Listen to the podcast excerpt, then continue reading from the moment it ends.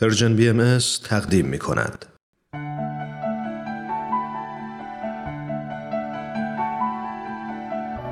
آیه های ملکوت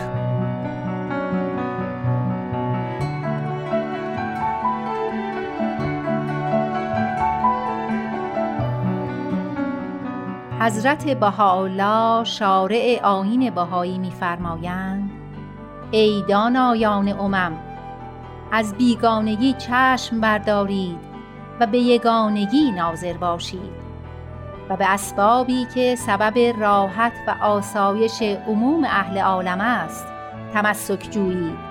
این یک شبر عالم یک وطن و یک مقام است. از افتخار که سبب اختلاف است بگذرید و به آنچه علت اتفاق است توجه نمایید. نزد اهل بها افتخار به علم و عمل و اخلاق و دانش است نه به وطن و مقام. و نیز میفرمایند ای احزاب مختلفه به اتحاد توجه نمایید و به نور اتفاق منور گردید. لوجه الله در مقری حاضر شوید و آنچه سبب اختلاف است از میان بردارید تا جمیع عالم به انوار نیر اعظم فائز گردند و در یک مدینه وارد شوند و بر یک سریر جالس.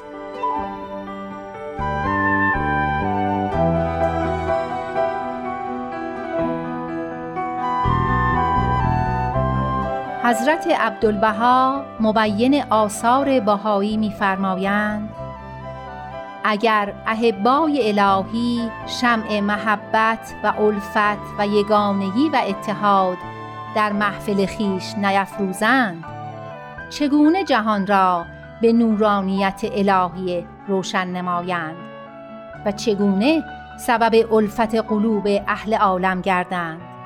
ای یاران عبدالبها شما را به ملاحت و سباحت جمال ابها قسم می دهم که مانند نجوم سریا مجتمع و معتلف گردید و سبب اتحاد و یگانگی عالمیان شوید.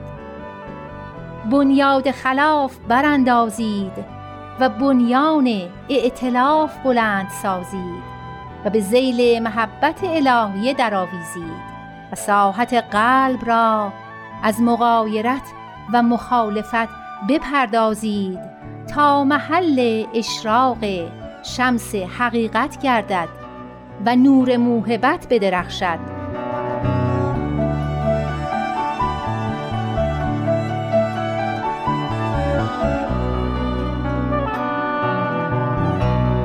شوقی ربانی ولی امر دیانت بهایی می‌فرمایند باید دانست که حضرت بهاءالله نه تنها روحی جدید و خلاق در عالم انسانی دمیدند و نه تنها به بیان یک سلسله اصول و مبادی جهانی پرداختند و نه تنها جهانبینی خاصی را اعطا کردند که واجد جامعیت و سندیت است بلکه برخلاف شرایع قبل. نفس آن حضرت و پس از ایشان حضرت عبدالبها. با سراحت و قاطعیت قوانینی را وضع کردند نهادهایی را تأسیس نمودند و اجزای اصلیه اقتصادی را تدارک دیدند که مقدر است آن اصول و قوانین و نهادها و بنیادها الگوی جهان آینده و وسیله ممتاز برای استقرار صلح اعظم و یگان عامل تحقق وحدت عالم و اعلان حاکمیت حق و عدالت بر کره ارز باشد.